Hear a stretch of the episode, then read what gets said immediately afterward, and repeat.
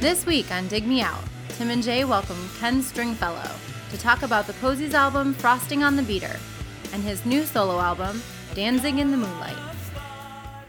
Hello and welcome to another episode of Dig Me Out. I'm your host, Tim Minneci, and joining me once again, my co host, Mr. Jason Ziak. Jay, we've got a special show lined up for our listeners this week. We have a special guest. Exciting, isn't it? Yes, it is. Joining us a little bit later is going to be from the band The Posies, Mr. Ken Stringfellow. He is uh, delayed. We were going to start with him, but he actually is cutting a vocal for a, a track that he's recording down in Nashville. So we're going to get started. We're going to do the history of the band, and uh, we're going to jump in and then start talking to him after that. But before we do, Jay, you were familiar with the Posies, obviously, before we decided to do this show, correct? Yeah. Were you familiar with their whole catalog, or were you, like me, mostly familiar with the Frosting on the Beater era? Yeah, I, I think I had Dear 23, and I was somewhat familiar with Frosting on the Beater. So those two records are really the only two I was familiar with. And I kind of went the other way. I was familiar with uh, Amazing Disgrace, which was le- released after Frosting on the Beater. I really hadn't heard a lot of the earlier stuff. I came. I think I came to them when I sort of went through a power pop phase, like when I got the Seed record, which we reviewed. I got this. I got in the Jellyfish. Uh, there was just in the early '90s, there was a cluster of, of bands that were kind of doing the power pop thing, and I think I picked up Dear 23 then. Well, why don't was we uh, well, Experimenting. experimenting with new and exciting sounds of power pop? So why don't we do instead of talking about when these albums came out and whatnot, which order? Let's just do the history of the band. History of the band. Posies formed in 1986 by Ken Stringfellow and Jon Auer at the University of Washington. They recorded some demos between 1987 and 1988, and they released the first Posies album called Failure, and that was self released. They signed to DGC Records, which was the David Geffen Company, I believe, what that stands for, in 1989. They brought along, or they, or they hired John Leckie, who had worked with XTC and Simple Minds in the fall, to produce their first album for DGC, and that was called Dear 23. Came out in August of 1990. Then they entered what I call the weird period. So in 1991, they were recording and they scrapped everything. They had a whole album done, just scrapped it. Uh, it was later released via bootleg and it's called The Lost Sessions. Then they went to work with Don Fleming on an album that was going to be called Eclipse in 1992, but the record label rejected it and said, write more hits. So in April of 1993, they retitled the album and released it as Frosting on the Beater. In 1994 1995, the band changed members. Um, there's been some drummer and bass changes over the years, and this was a major one. Uh, original drummer left, and they started working on a new album, which was called Amazing Disgrace, released in May of 1996. Ken, the following year, released his first solo record, This Sounds Like Goodbye, in 1987. The band then released in 1988, or 1998, excuse me, 1998, the album Success on Pop Llama Records. John and Ken then went to work on separate bands in 1999, and in, in 2000, the At Least At Last box set was released.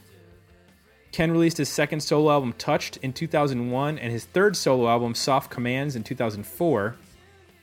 In June of 2005, the Posies released Every Kind of Light on Rykodisc, and in September of 2010, they released Blood and Candy, or Blood slash Candy, on Rykodisc. And then just this October, Ken released Danzig in the Moonlight, a solo record, and that was released on uh, the Spark and Shine label. Now, in addition to his work with Posies and solo, he's also recorded with Big Star, uh, or the surviving members at that time, because Chris Bell had passed away, and then uh, at 2010, Alex Chilton passed away. He's recorded and toured with REM and been a member of the Minus Five. And that is the history of the Posies, interspersed with some history of Ken Stringfellow, who's going to be our guest coming up shortly. We did get some Facebook feedback for this record. lots of likes. Lots of people like this record, Jay. They were excited when we posted we are going to be talking about Frosting on the Beater, and we're going to be talking about Danzig in the Moonlight shortly with Ken. Uh, Joe Royland and Dimitri Dumitree both chimed in that this was their favorite all-time Posies record. All right, Jay, without further ado, joining us from Memphis, Tennessee on the cell phone, Mr. Ken Stringfellow. Ken, how are you doing this evening? Uh, pretty good, man. Been a been a been a hell of a day. Did a lot of stuff today. So Jay and I, oh yeah, how's your voice feeling? You were recording some vocals, I believe. Yeah, it feels good. I mean, I actually um, got quite into it today. I mean, just before, you know, we had to delay the start of this, listeners, because uh, I was still busting out some lead vocals on this project, and it's actually sounding pretty good. I've got a little bit of a workout today. Well, we've talked to people in a variety of different locales. I think we talked to one person at their motorcycle shop, and we've talked to uh, you know various musicians either on the road or at home. But I don't think we've ever talked to anybody at a recording studio, so this is a first for us, which is actually odd when you consider we talk to musicians all the time and we haven't talked to anybody at a studio. oh yeah, well, you know, in the studio, I mean, it's the famous place where phones never work because the walls are so dense and people are working. So um, it's only we only we're only benefiting that it's the end of the day for us. I've just walked down to the parking lot, so actually you're just talking to somebody who's next to a recording studio. I hate to disappoint you. Ah, that's semantics. We're not worried about semantics. Mm. So you have a new record out. It's called Danzig in the Moonlight. It's on um, mm-hmm. it's on Spark and Shine Records, and mm-hmm. you've just been on uh, quite a tour. You were in the uh, Eastern European, or you, there were some countries and some cities that I had not seen a lot of people touring in. Um, how did you end up playing? I know you're you did the recording in um, Brussels, but how did you end part, up? Yeah, yeah. It, was it in also in some other studios? Well, I, the the book, the album was made in Brussels. Um, I also worked on it in Seattle, in Amsterdam, in LA. I had musicians from Mumbai playing on it. Uh, I did a little recording in Italy. I guess that's kind of about it. Oh, I did some recording in Tucson too. Yeah, forgot about that. Um, but generally, the, yeah, my album was recorded kind of tracked live in a way uh, with this with these really great Dutch musicians who I work with a lot uh, in in this great studio in Brussels. What can I say?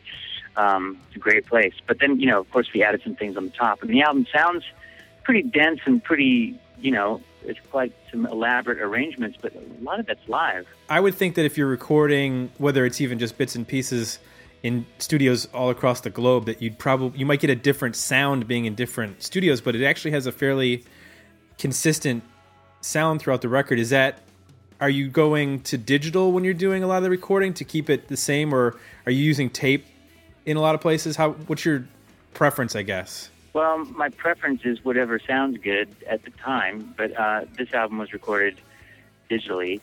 Um, I think that the consistency of sound has to do with the fact that, well, almost all of it's tracked live and it's all like done in the same studio, except for a couple songs that were not. But at the end of the day, it was all mixed at the same place by the same guys. These guys who call themselves the Lab in their studio, which is called the Lab that's in LA, and they're amazing. Yeah, they, they, they really they added a lot. They they helped me kind of create the opening number of the album. Jesus was an only child, um, and but they mixed everything, and they, and they played on they played little bits that I don't I don't even know what they played on the album, and they they kind of snuck things in during the mixing, and uh, they they really made the album very cohesive. It's business adding up extinctions.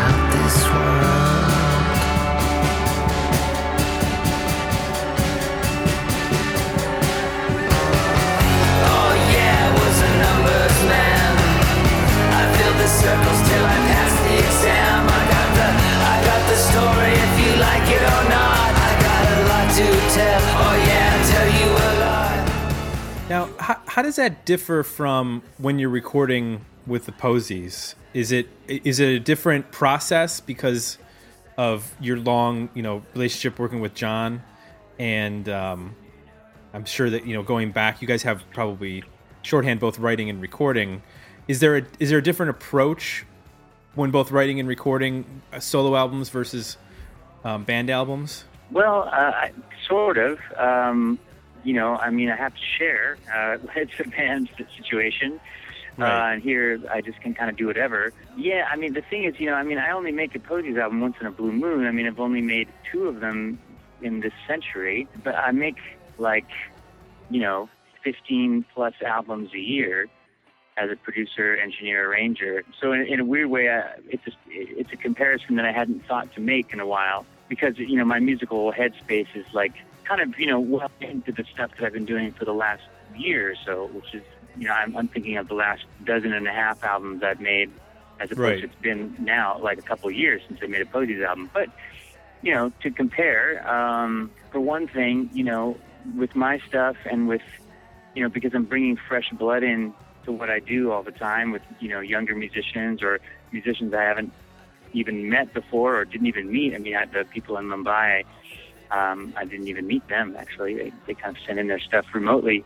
Uh, I played in Mumbai this year and met the engineer, but the musicians did their stuff later. But you know, I'm bring, bringing a lot of fresh energy, and with going to, like making a Posies album, uh, you know, it, you have to really push hard to get everybody to see it in a new way you know, to, to, to say, okay, we're making let's this we're making our first album. Every album is our first album, guys. We have to think that way and kind of, you know, uh, not just um, the oh yeah, what we did last time worked really great. Let's do that again. You know, that that not not that my bandmates are unadventurous by any means. It's just that you know you got to fight against your own cliches or whatever. And you know, for me, I work worked with a lot of really interesting musicians who I've done done records with on this solo album. You know, the string players and my core band, you know, are all people I've done lots of stuff with, but it's still like, you know, stuff I've done mostly in the last year or two, so it's still pretty fresh. And my whole, you know, these people have influenced me a lot, but by the just their skill and and energy and talent that they bring to the picture, and that, you know, it's it's kind of it is kind of a restart you know, in many ways, you know, this we can, you know, like a like a like a franchise reboot. Uh, this album is quite different from its predecessors in terms of you know cast, characters, and location, and all of that. Uh, you know, I, I guess what keeps me in the game is fresh ideas, and my band, the Posies, you know, one of my bands, they're capable of fresh ideas. That's for sure. You know, it's just it's just a little different. I mean, it's nice to have a history with folks, but I'm I'm a great believer in in new blood, man. I, I mean, I, I have to have new horizons to, to move towards. I'm a restless soul in certain ways, an explorer. Well, that, I, I guess that leads me back to our focus a lot on the most of our episodes are looking back at older records, and you mentioned about new blood and stuff like that. Mm-hmm. You changed the rhythm section changed a few times with the Posies did that affect the sound and like h- how you guys would write, or when you and John write, do you write just together, you two, or separately, and then bring the songs to the band? Like, what was the dynamic when the band was, I guess, putting out more records in the '90s?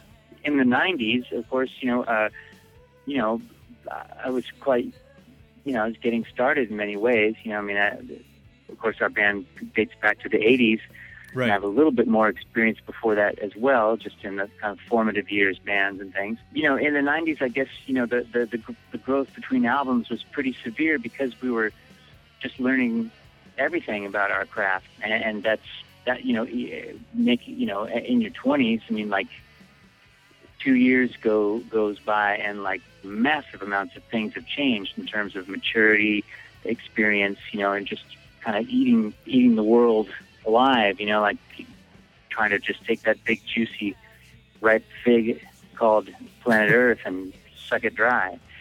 And the funny thing is, hey, I'm kind of I'm kind of still like that, you know. Um, so maybe it's not so much different for me, but uh, it's but in the band, you know, we had some moments of having members who maybe either had agendas that weren't really that were just kind of for themselves, I guess, you know, and seeing the seeing our band's sudden success as a kind of vehicle for themselves, um, in a way, or musicians that just weren't that awesome. I mean, believe it or not, I'm not going to name names by any means, you know.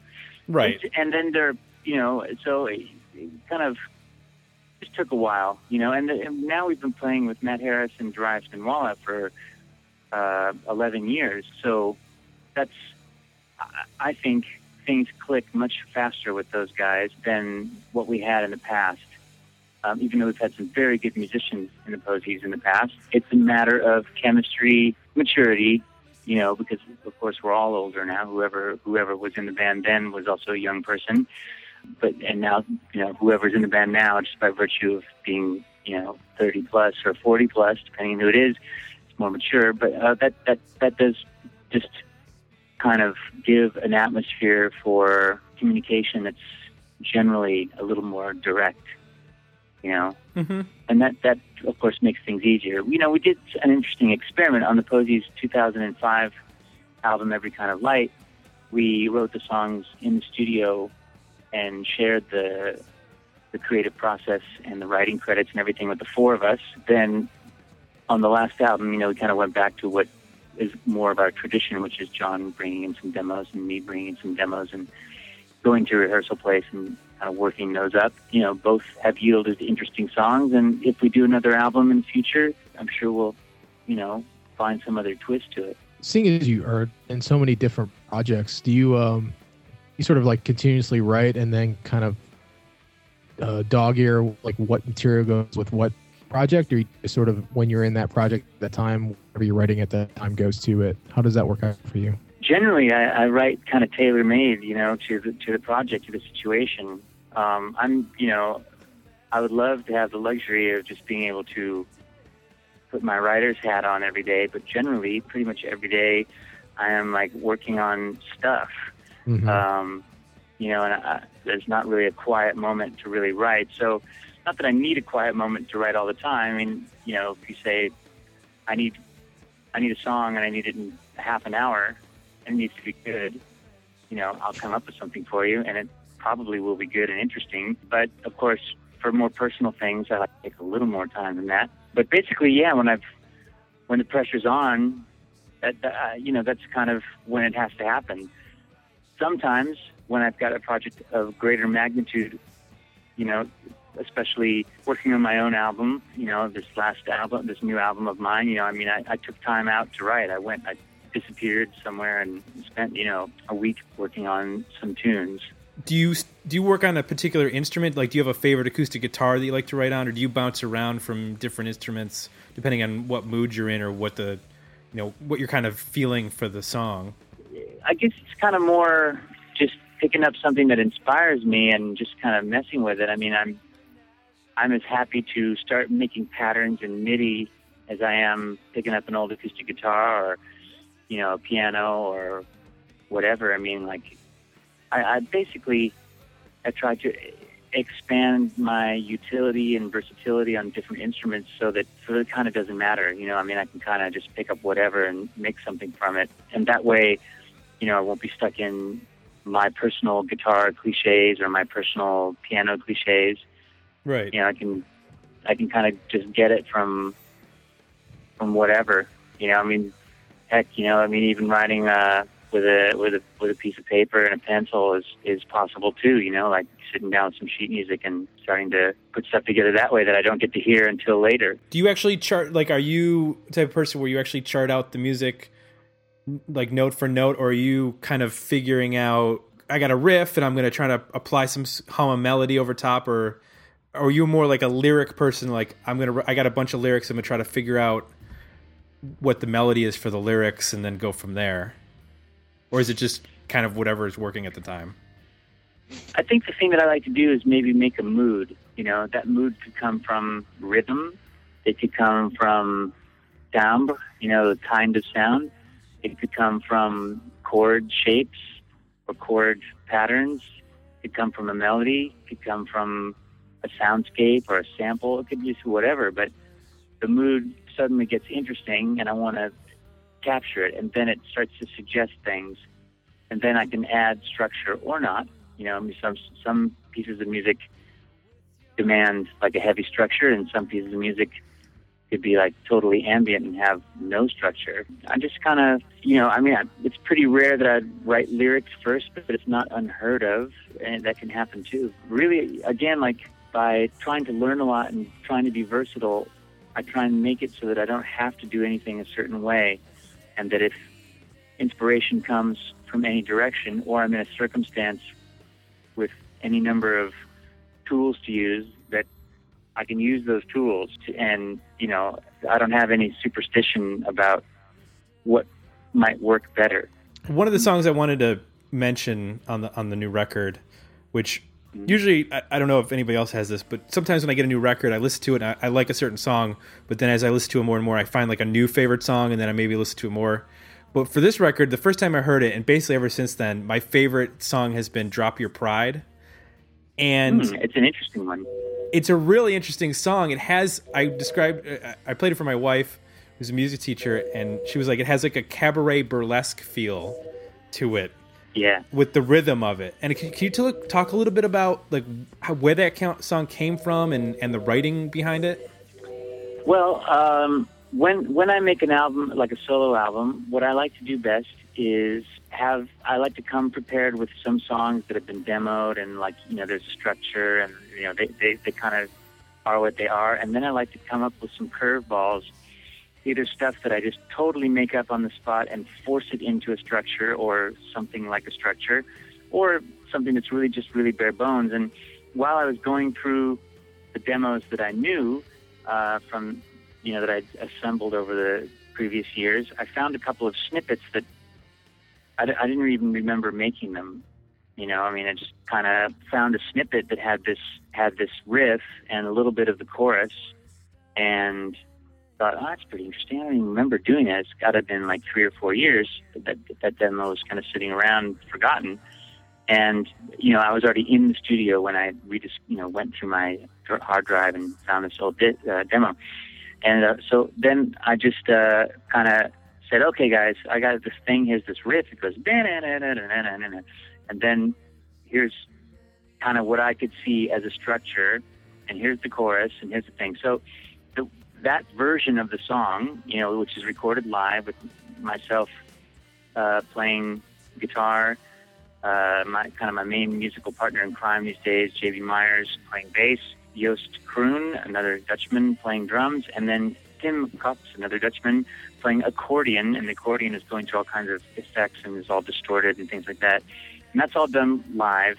And the song didn't really have a structure, so I just kind of I played in the control room and just called out places to go, like okay, B flat, you know, okay, F, you know, just kind of keep kept throwing curveballs. But these guys are so good; they could just roll with it. Um, so it, it's it's a take that only happened once. You know, we never played it again. We just played that. We played through the song once, and that was that was good. So like at the end, where I'm kind of jumping from chord to chord, and there's all these like wailing vocals, like what you don't hear is the the guide vocal from the, the live take going, okay, D minor, E7, uh, B7, So you, you- know, just kind of yelling it out, and and You the James guys are Browned following them. me, and it, yeah, totally. Uh, yeah, one time. bum, two times, bum, bum. um, that it's it's kind of kind of similar vibe, and and you know they're so good that it doesn't teeter, but it almost teeters, and that gives it a kind of rollicking flavor. And then, so we had this moody piece of music, you know, and and we, you know, uh, I kind of figured there'd be horns overdubbed at some point. That that happened in January. Uh, I had like, you know, a, some guys in Amsterdam do a pass, and I had some guys in Seattle do a pass, and just added all their horns together. And then while I was back home in, you know, went back home to Paris, and in December, kind of Christmas holiday time, you know, there's nothing going on music production wise, and I took the time uh, time off anyway to to work on the lyrics. So for, so each so one day, I you know I kind of tried to work on a song a day. If it needed lyrics or overdubs, I just you know set it up. Okay, what's the song need? Tambourine. Okay, backing vocal. Okay, done. Next day. Well, this tune you know, uh, it basically only needed a vocal and uh, and lyrics. So I didn't really have any idea what it was going to be about, and that's fun. That's a great place to start. You know, your subconscious is already working on it, and probably has been. You know, my subconscious has probably been working on it the whole time, but I haven't given it a valve to get out. So in this case, I knew that the the thing had to be kind of like Dionysian, as it were, and so like I, uh, you know, I, I got a couple of bottles of champagne and started to suck them down and I, I wanted the I wanted my vocal to be a little bit out of tune and wobbly and all the things that would happen if you're kind of a little bit drunk. Which I've I've never really done that for a vocal before, but I thought it would be it'd be fun and it would fit kind of the the id of this song. You know that that's what Mm-hmm. comes out. You know when you when you turn off the upper brain, the lower brain starts to take over. So first the first night I certainly drank the champagne effectively, and I didn't come up with anything. Maybe a little bit of suggestion for a melody, but it wasn't free yet. And this song had to be pretty. It had, it, it would take some serious looseness to get a kind of melody on this that's not. It's not such a pop song, you know. So it couldn't be. It couldn't be thought through. It had to be felt through. But then, but then in the in the night, as I slept, I woke up in the morning with like the second verse in my head, and I like, oh my god, the words are there, and wrote them down. And then next night, you know, like uh, more champagne, and then it all all came out, all the vocals. There's like 20 tracks of vocals of me doing all kinds of things, you know, and, and screaming, shouting, whispering, singing, wailing, and they're they're all in there. And I had done some, you know, I like to also just sort of click through, you know, Google searches and things like that, and stumble into odd topics. And I'd wanted to read about the team that had put down the original bathysphere because I sort of mentioned the bathysphere already. These, you know, uh, early 20th century deep ocean explorers, one of the things they saw when they were down there is they saw uh, a fish that attracted curious potential prey with its glowing teeth. It had phosphorescent teeth that made it into one. You know, there's glow in the dark teeth on these deep sea fish. And I only sang that line once because on other takes there's other there's some other lyric, but that was just so interesting. I had to keep that. It's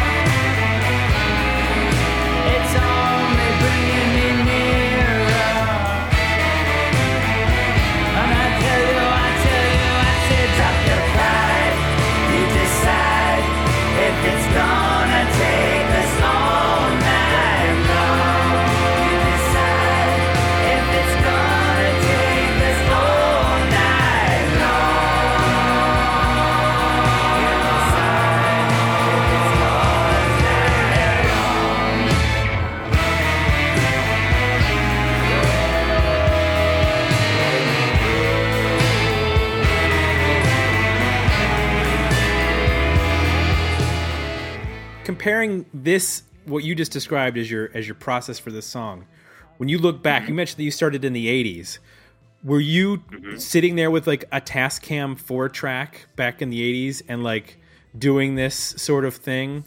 Or was that not even in the in your realm at that point? Were you guys just like on a boombox recording those like first posies demos? Uh, well, not exactly. Actually, we um, well, it's a little complicated. Um, you know, we had bands before the Posies, John and I, and we did some interesting things. But one of the tools we had was uh, we had an eight-track recording studio. Uh, John and his dad had, had put a rather nice home studio together um, with an eight-track half-inch machine and some outboard gear and uh, a desk, you know, and, and all this kind of thing. And they, they had a pretty a pretty sweet setup, I, I must say. And so, you know, we got to experiment on that all through high school. And only when I went away to college in Seattle, we came from Bellingham, Washington, an hour and a half north of Seattle. You know, I, at one point, I, you know, kind of took a new musical tack that sort of laid the ground for what would become the Posies, and we started to write. Of course, John still had a studio; he was still in Bellingham. Um, you know, being a year younger than me, he was still in high school. So he would still kind of work on stuff in this eight-track studio, and me, I had to borrow a four-track uh, while I was in, in, in living in the dormitory, and uh, start laying down some rather primitive demos. And they're pretty, they're pretty primitive. They're pretty funny. Um, and I, I think I used a drum machine as well or something, and, and just it's very very rough. And uh, actually, there's a there's a reissue of, of the album Failure, our first album, Mhm. that's um, that that was released in Spain about ten years ago, and uh, it's got some of these four track demos of mine, and they're pretty funny. They're they're amusing and they're rough, and they're kind of sweet. For the most part, you know, we actually had access to a, an eight track studio, and and what would have been kind of our first demo just morphed into our first album. You know, as we had some songs and you know we had a dozen songs, we said, well, let's just record all of them, and you know, kind of do it a little bit for reals. So was it based on that demo that you guys ended up signing with DGC, or were you already working on the next record at that point? Well, I mean, the demo became our first album Right. called Failure, which was released in 1988, and and it turned out to be, you know, more than a demo, even though it's an eight-track. Well, it's sort of a 16-track recording because we did some bouncing or whatever, but that, that's sort of academic or whatever. But um, so that album came out on a independent label called Pop Llama in, in based in Seattle, and it did really well. I mean, it it it, it did really well. I mean, we first we released it as a homemade cassette, and that sold a lot and got on the radio and, and then Pop Llama came along and, and pressed it as an LP and then a CD and we you know we sold like 20,000 records which was very good you know and with the the momentum that we had in the Northwest as we became a very good live draw and we're on commercial radio plus the momentum that the the Pacific Northwest had in general with all the bands starting to get signed you know and um, you know, that led us to being signed to, to Geffen in 1989.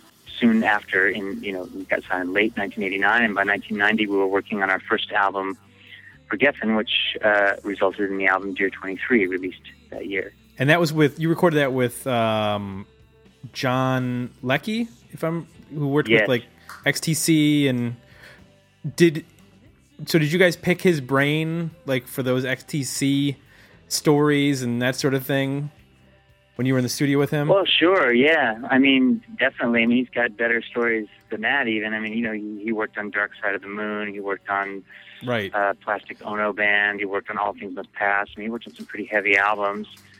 Um, he just he was riding high, having just uh, done the Stone Roses debut album. You know, he was just a great engineer and uh, great to hang out with, and you know, uh, just a, a cultured English gentleman.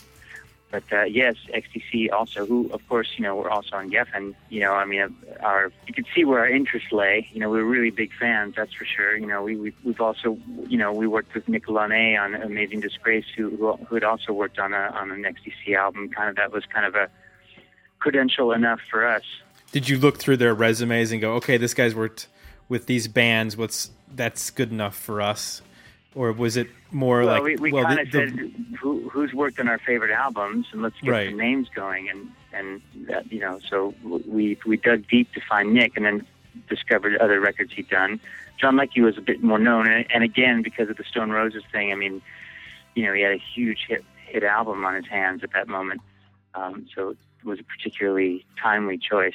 So in between those two albums, in between Dear Twenty Three and um, Amazing Disgraces is Frosting on the Beater, and that sort of has an interesting life in that, from what I've read, there was a recording session in '91, and that got scrapped, and then they then he started to work with Don Fleming. Um, And the label initially rejected the album, which was, I believe, it titled Eclipse at that point.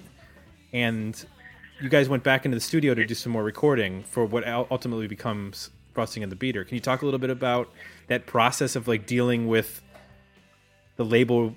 Yeah, kinda saying well, first no? of all, the, the whole thing of like, no, they didn't say no. I mean, like that, that's like myth making because people love to like call the record labels like a big evil thing that projects like uh, you know all this stuff on these poor hapless artists. And I'm sorry, but that's just t- total mythology. I, I don't know why people want to believe that so much. Um, you know, but we kept working on the album you know, in a dialogue with our A&R, who, you know, they would do, we had a lot of artistic freedom, probably total artistic freedom, I guess. You know, we would talk about things and say, okay, where are we at? Are we happy with this? You know, like, you know, like, yeah, you know, feeling pretty good. And, maybe we, sh- but you know, talk about keep let's keep writing, let's just keep doing it, you know, and we, we you know, I mean, it wasn't like your album is rejected or something like that. That's just not accurate.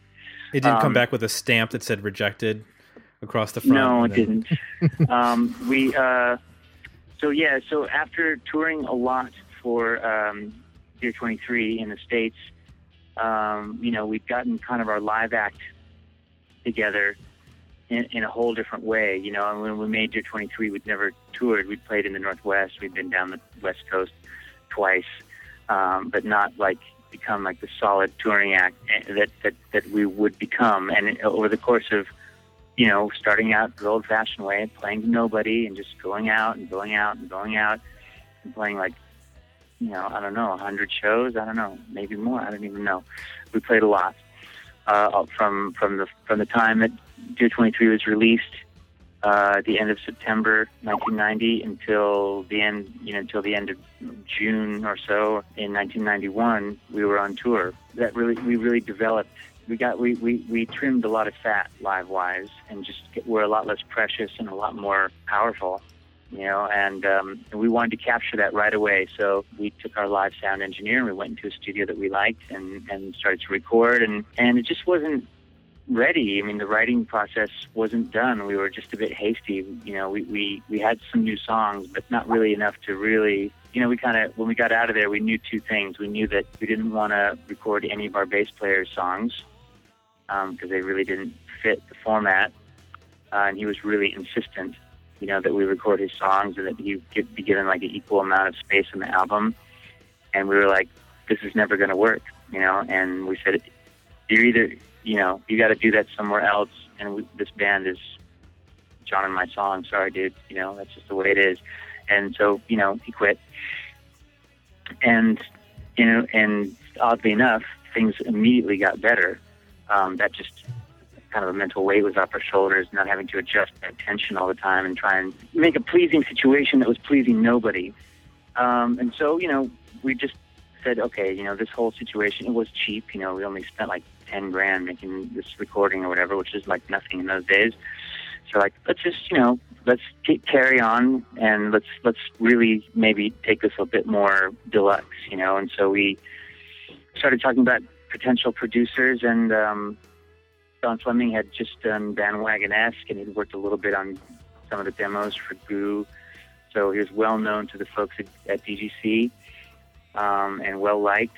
And, you know, Bandwagonesque was doing really well. So, and uh, we thought he seemed like he had great potential. He knew all the right people, that's for sure. So we uh, we met with him. We said, okay, let's let's let's just get together and spend a couple days in a studio in Seattle and quote unquote see what happens. And that yielded like half an album. And so we were like, hey, this is great. This is done as a three piece. You know, I played bass or John played bass. That seemed very encouraging. So then we uh, then we said, okay, this is great. Let's book a bunch of studio time in New York and let's do it up. And we went to New York and recorded at Sear Sound, and that was great. Um, and we sort of felt like we have an album at that point, you know. And then we uh, then we went to to LA with the intention to mix everything, and uh, got together with this guy named John Hamlin, uh, who'd worked with Neil Young and uh, the Beach Boys and all kinds of interesting things. And um, he was a total nightmare. uh, he'd just got he'd just gotten out of rehab, and he was just not. He had no perspective. He, he did a couple of really good mixes first couple days, then he just fell apart. He just wasn't really ready for the real world yet, and and and he was emotionally extremely volatile. And then the mixes started to suck, and then we're like, okay, so let's let's stop here. And at that point, we had the makings of a pretty good record, but seeing as that the mixing has been, you know, had not yielded a final album, we said like, well, now what? And you know, the label's like, keep keep going, write some more songs. You know, like take your time. Like let's just see what what comes out of it. You know, what's what have you got to lose? And you know, like we we got to kind of regroup and you know, if we're gonna, we got to figure out who's gonna mix this thing, and we, that's gonna take time, etc. So we're like, hmm, interesting. So songs were were were added, and we got got together with Don for another session in Seattle, and it went great. We recorded all these tunes, and by then we'd uh, stumbled onto uh, David Bianco, who was marvelous. He'd been sort of one of many, uh, many of the many minions of Rick Rubin, you know, slaving away on on albums for big time, you know, AC/DC and the Red Hot Chili Peppers and all this kind of stuff as a kind of assistant, but actually doing more than that. You know, he's a very, very good engineer. So when we when we did this sec- our third session with Don in Seattle, we were like, wow, we've got some that, that yielded Dream All Day and Flavor of the Month and this kind of thing, and then we're like, okay, now now we're getting somewhere.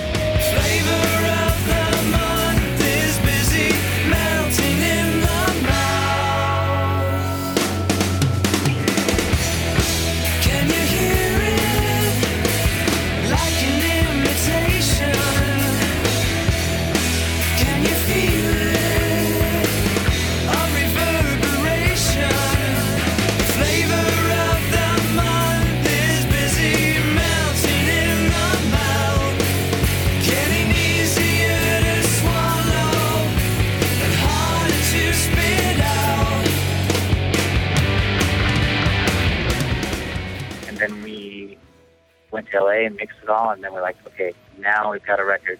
The, the album's got a really cohesive and distinctive um, guitar sound. How, how how much time did you guys spend, and how did that come about? Is that are you guys just trying to translate your live sound? in a way, I mean, like, you know, we were into kind of the British approach before that, which is like a more complex mix, you know, with lots of, you know, separate effects on everything and lots of little overdubs. And th- that, that was kind of our vibe. And John Leckie suited that vibe pretty well.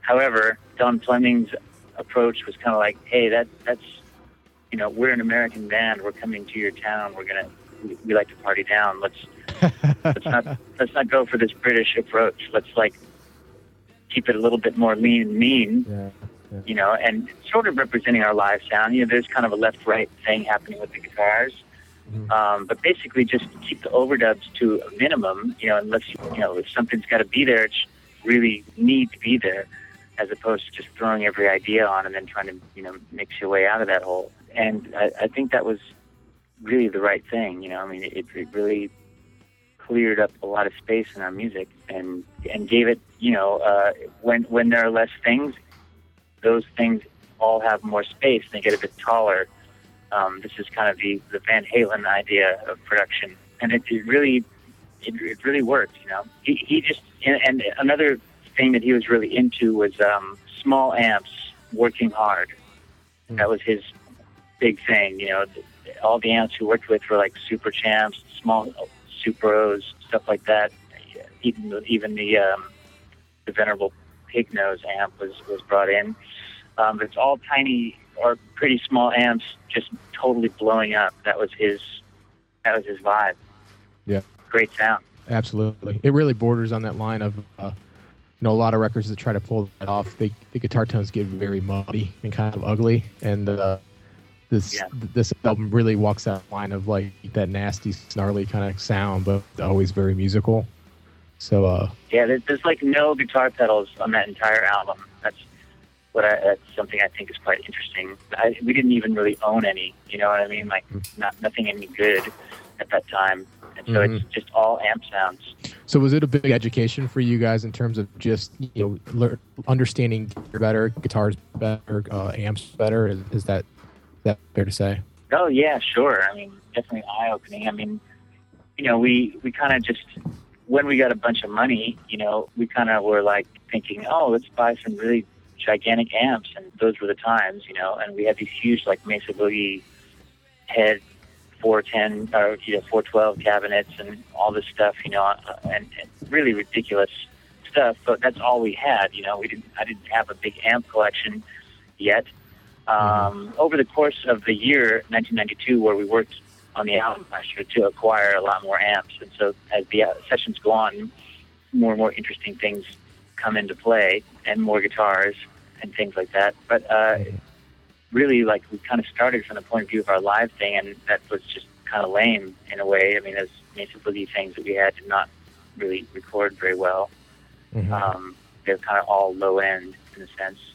uh, very uh, very grunge apropos, but um, not really uh, nuanced for recording.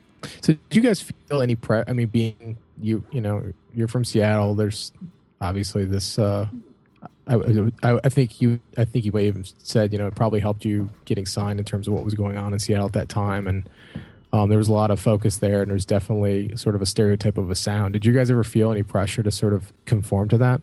Not really. You know, we kind of. I mean, first of all, we wouldn't have really been capable. You know, we were never gonna we were never gonna get the jarl going in our vocals and this kind of thing. We, just, we were just in a whole other universe. You know, Yeah, so I mean, you know, there were times when we realized we picked a hard road. You know, uh, that that if we wanted to make it easy, yeah, we probably could have done a better job copying what was going on around us, I guess. But also, we really enjoyed somehow we uh, masochists that we are, we really kind of enjoyed being a fish out of water. You know, we we, we were into what we were into, and we were pretty stubborn and kind of myopic in a in a in a way that I think actually served us well. Uh, because you know, I'm sorry, but there's I, I I don't think there's I hate to do this, you know, and but I don't think there's one single person in anywhere on this planet listening to a Candlebox record right now. It's just not happening um, you know, and, and there's a few people still like you just want to want to talk about this album, etc., and presumably still listen to it. I mean, that I think that's a good sign.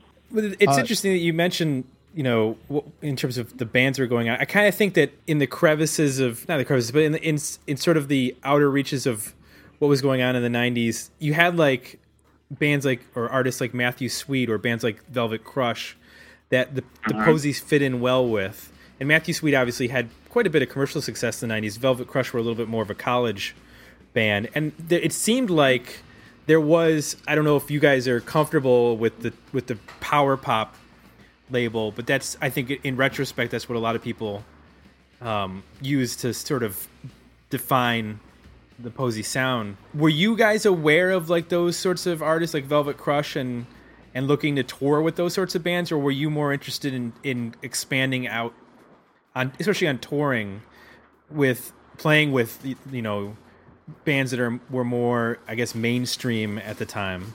Well, I mean, of course, we're aware of, of all those bands. Some we did play with Matthew Sweet once um, at a festival. I guess. Well, I mean, he seemed kind of mainstream at the time, and he, he, that would have been fine for us to go on tour with him. I, I think he seemed like kind of a big, big artist at the time. I don't know. I mean, it's kind of just a matter of what comes your way and opportunities you have, etc. You know, we, we toured with the Replacements. They were big heroes of ours, and that, that was a really big tour for us. And then, but then we got kind of you know into the position where we could take bands on tour with us, uh, and that that was also pretty interesting. You know, we got to pick some interesting bands uh, to go with us. So we took either bands from from home, like Love Battery, toured with us, or bands that we liked. We took Velocity Girl on tour. We uh, took uh, the band Fuzzy on tour. Were great. Took um, New Jersey band Hypnolovewheel, uh, who I thought were really wonderful. We took them on tour. Things like that. That was kind of fun to do to take, take bands on tour with us. We were offered lots of you know tours as an opening act, and, and they just didn't. You know, we were offered like the Charlatans, and way late in the game. You know, I would have been thrilled if it had been 1983, but in 1993, the idea of touring with the Fixx wasn't exactly um, Hmm. kind of like you know a spine tingling notion. That seems like So, a you know, mismatch. just- We, we didn't really get offered you know su- support tours that were really appealing at all. And uh, the thing is, you know, on, a support tour, of course, you're going to like lose thousands of dollars. So, uh, no, thousands, tens of thousands.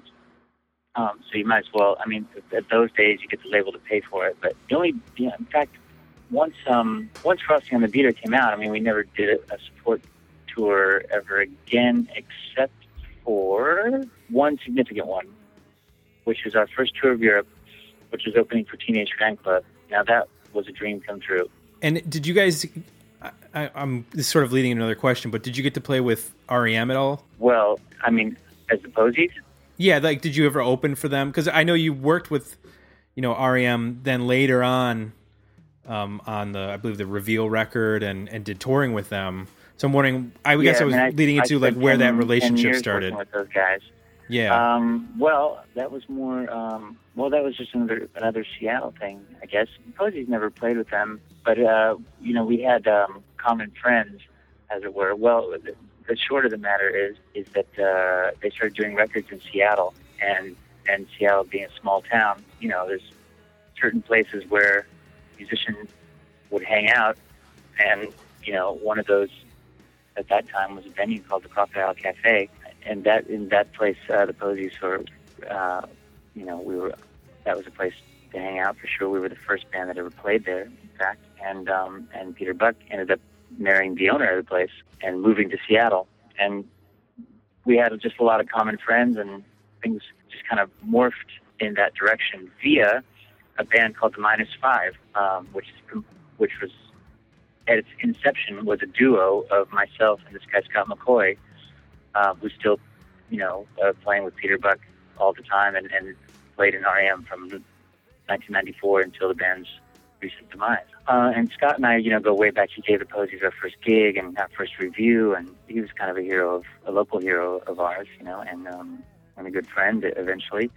And um, you know, the, we started all playing together in this band, the Minus Five, and then Peter joined and John joined, and kind of like that. Um, so that's kind of the origin of that relationship.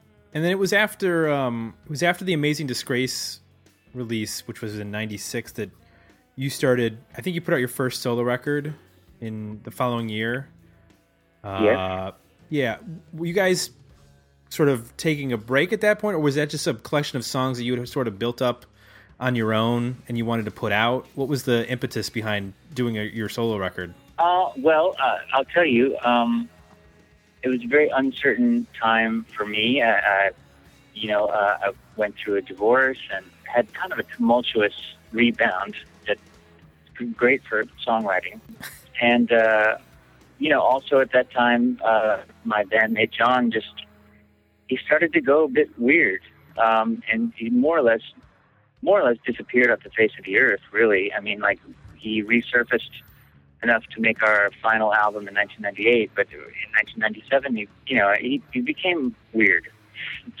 Uh, probably drugs were involved. Certainly, probably some kind of diagnosable depression or something like it was involved. I, I to this day I don't know. He's rather straightened out these days, and I'm not sure he can really describe it either. But he just became unwilling to do anything, including answer the phone, go outside his apartment, whatever. I mean, he just withdrew and uh, didn't really quit until later. But but he wanted to leave the label, and you know, he felt like you know, he kind of he started just you know shoot himself in the foot multiple times to prove that things were going to go bad. He kind of derailed things because that because I think that's kind of took took things out on himself that ended up affecting us. That's my personal view. Ask him for his opinion, but that sort of seemed to be what happened. So eh, in 1997, I really had no idea what was going on. You know, he was adamant about getting off of Geffen. You know, despite the fact our next record, you know, maybe they wouldn't have promoted it well. Maybe they're getting tired of us. Maybe saw that writing on the wall. However, you know, we probably would have gotten like half a million dollars for that album and spent half of that uh, at, best. Uh, so, you know, from a, from a kind of investment point of view, was rather poor strategy. But hey, and you know, so it was kind of unsure. You know, he just disappeared. He stopped calling any returning calls or doing anything. We didn't really have email this time. I mean, I did, but I don't know if he did. Well, anyway, it wouldn't matter because he wouldn't have answered it.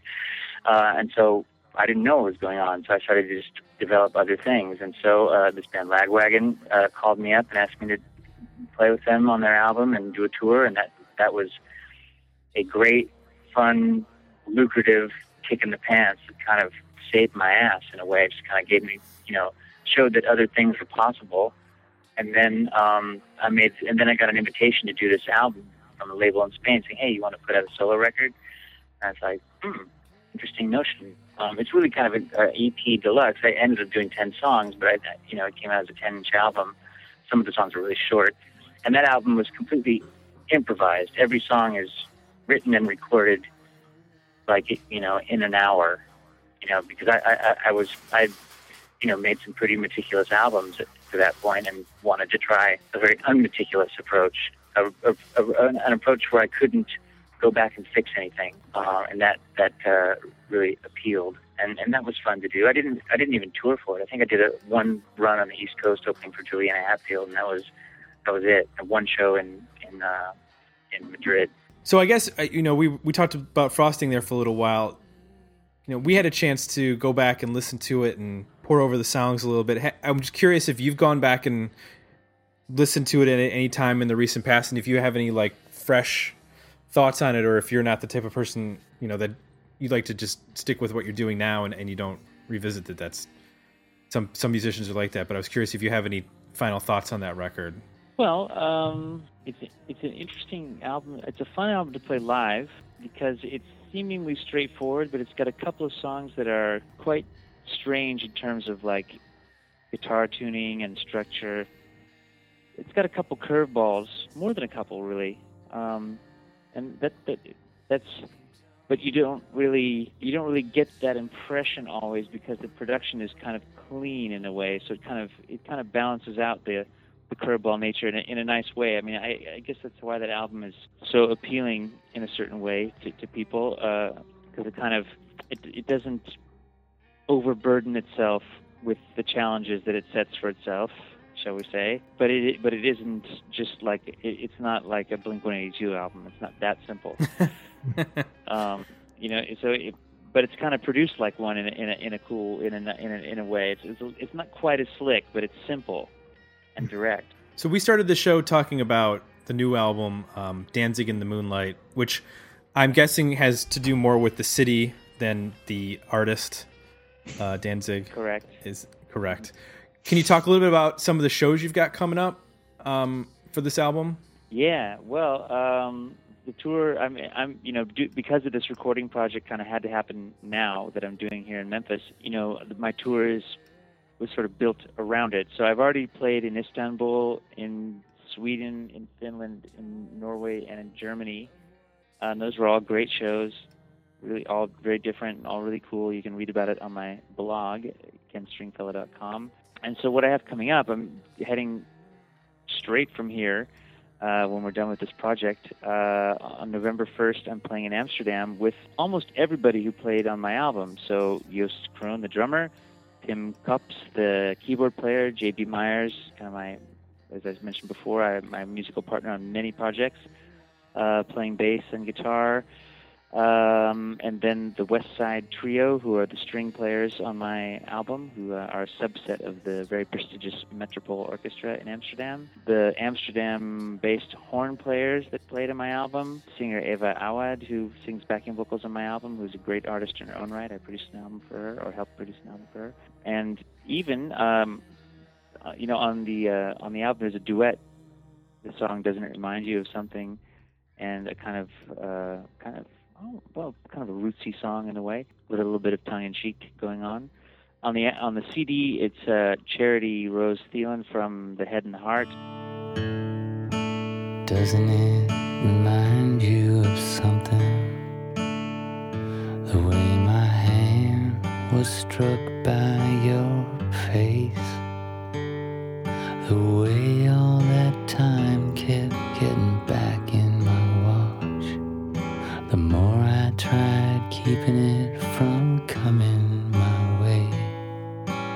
Doesn't it remind you of something?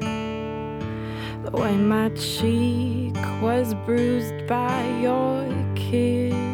The way that the sunlight came down from the sky and stared up my eyes, though they tried to resist.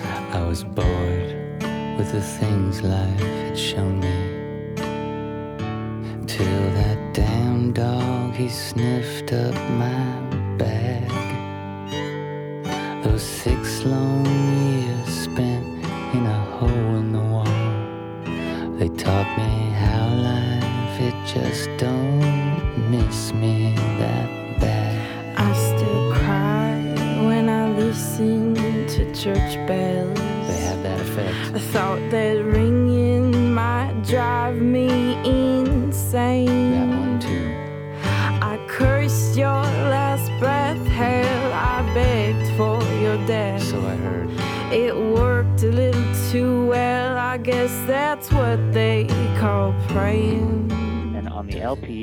upcoming video, it's Margaret Cho. And Margaret has a gig in Amsterdam on November 1st, lo and behold. And so she's going to come and do the duet with me. Wow, that's a bit of a. I didn't. I didn't realize that Margaret Cho. Margaret Cho uh, was a singer. Yeah, I yeah, thought- she she does sing on on some of her albums. They go into like musical stuff, you know. Uh, and um, but yeah, she's really good, and she's a big Posies fan, has been for a long time.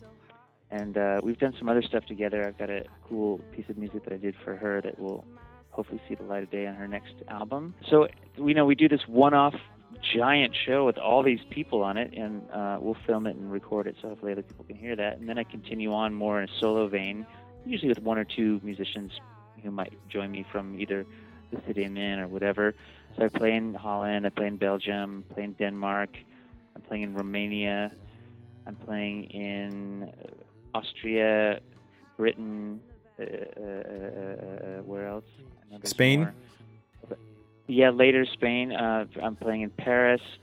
Um, playing in yeah in Spain and in Ireland, but a lot in Holland and stuff. And then uh, you know in November there's other stuff too. There's this the the uh, European premiere of the documentary on Big Star, the Big Star story, which is uh, it's called Nothing Can Hurt Me, um, and it's brilliant. I saw it this year at South by Southwest, um, and so it's premiering in Amsterdam at the uh, International Documentary Film Festival, and uh, Jody Stephens from Big Star and Jon Auer and myself and my buddy JB Meijers are gonna play some Big Star's music at the film premiere, and I'm also involved uh, in an album by a uh, well, she's primarily known as an actress, but she's made a, a, an incredible album of music. Uh, and she's uh, her name is Carice Van Houten. She's a Dutch actress. Uh, you can currently see her in Game of Thrones. Um, she's very, very good. Her album is amazing, and I and uh, I helped produce that again with the aforementioned JB uh, and a whole bunch of other people playing that album. And so we're also playing some live shows in November. So it's quite a busy month. Do you take any time off at all? Do you ever like take a break for a vacation or anything like that, or are you just pretty much constantly working? Uh, I am pretty much constantly working, except that uh, I take the month of August off. Um, I have a summer home off the coast of France on an island, and uh, I retreat there with my family and, and hang out and just live the good life. But the other 11 months, and I'm I'm a machine. You know, I'm just working seven days a week. I mean, today I'm working on this album, but I also am like cutting my own radio show for a, a Swedish radio uh, station. I'm tour managing, you know, the upcoming Big Star related and my solo and other performances. You know, reaching out to bands today in in Belarus and Turkey, and you know, like arranging all these different things. I mean, I'm usually got like 25 things going on at once. Wow, you are shaming us. Well, I noticed you you have some very cool uh, packages for the new record on the uh, Danzig in the Moonlight website. Can you talk a little bit about just y- your thoughts on selling music now and, and some of the things that you're trying to do to to to uh, I, you know make something special for people? Well, I mean, you know, let's let's say that these days, I mean, if you didn't have a wonderful package for your album, there'd be like kind of no point. I mean, in a way, the the the CD inside the CD sleeve is almost a little bit irrelevant. I mean, it, Mm. it's sort of relevant. I mean, it's a, it's kind of, but I think why someone would buy my album in the physical form these days would be because they they would like to have this piece of art that the cover is. Um, the cover is uh, an illustration from an, from an illustration team in Amsterdam called Mocha Antwerp. Package design um, is by, again, Amsterdam based Sonja Van Hamel, who's also an artist whose album I also produced. And uh, she did a great job. Um, she also sings and plays on the album. Yeah, but I, I think it's a really, you know, it, it kind of, I wanted to, you know, I, w- once I'd thought of this title, Danzig in the Moonlight, which sort of re- refers to the brief early 20th century life of the city of Danzig as an independent city um, that was sort of set aside and taken away from the the major powers who had been fighting over it Poland, Russia, Germany, and it became a completely unique entity. sort of in between many cultures, but not belonging to anyone, and that that is exactly how I feel. I I also wanted to show that it, it's a complete world, and in that sense, the this wonderful illustration based on actual buildings, you know, in, in modern day Gdansk. You know, it, it it looks very much like a complete world and a world that, that you want to get to know. At least that's how I, how I intended it. And and as you delve further into the album package, there's many layers to that world, and, and it kind of reveals itself to you as a fairly realized and complete world. And that, that's that's what the the package is all about. And I, it has to be picked up and held in many ways to get it. Very cool. which I And you uh, can- which I am doing right now. Actually, I kind of felt like it was a um, th- when I was looking through the packaging, it reminded me of uh, a cross between like Baz Luhrmann and The Third Man. It was it was it's got a really cool look to it that you don't see a lot in like a lot of packaging today for art for the artwork for a lot of albums. It's, it tends to be a lot now is just so focused on the digital download that they don't put a lot of em- emphasis on on the artwork that goes into the album artwork. So that was definitely really cool to check that out. Yeah, thank you. I think you know, like what's trendy in in design right now is kind of like the um, how we describe it? Like kind of a, a messy, like hand drawn thing with like lots of cartoony stuff. You know, and, and lots of bright colors and lots of swirling bright colors and lots of little tiny things. I can't really give you a good example of an album like that, but that's very that's a very typical thing in, in design right now. And this album is a little bit more focused. This album design is a little bit more focused and a little bit less colorful in a way. It's like darker and you know, and and I, I'm gl- I, I I like that it sticks out. Yeah, definitely. So people can go to danziginthemoonlight.com to purchase the record, and they should also go to kenstringfellow.com, and you have a blog there that you update. And um, You can you're do it all. on. If you go to kenstringfellow.com, of course, you, if you click on shop, it'll take you to danziginthemoonlight.com. So never fear, all all roads lead to Danzig. and, and then of course you're on Facebook and, and Twitter is all the um, all the At modern Ken artists are now. Well, Ken, thank you so much for joining us. This was really uh, a great opportunity to, to revisit one of our favorite records and then also talk about you know this great new album that's out. So we really appreciate you joining us. And best of luck on the tour. Thanks for looking me up. And thanks for your Yes. patience. You know, when you had to kind of wait for me to finish up my my gig. It was actually kind of cool. I'm not gonna lie. That when you call somebody to interview me, like, yeah, I can't talk right now. I got the kind of vocal. Yeah, It's way better than uh. It's kind of you know. it was all good. Yeah. All right. Cool. Thanks, Ken. Um, hopefully, I'll see you guys. Uh, I'll be touring a lot in the states for my album next year. Um, you know, this European tour takes up the rest of this year. Um, but hopefully, I'll I'll see you out there. yeah, definitely. Thanks, Have and uh, have a good evening. Yeah, thank you. You too. And we'll be back next week with another episode of Dig Me Out.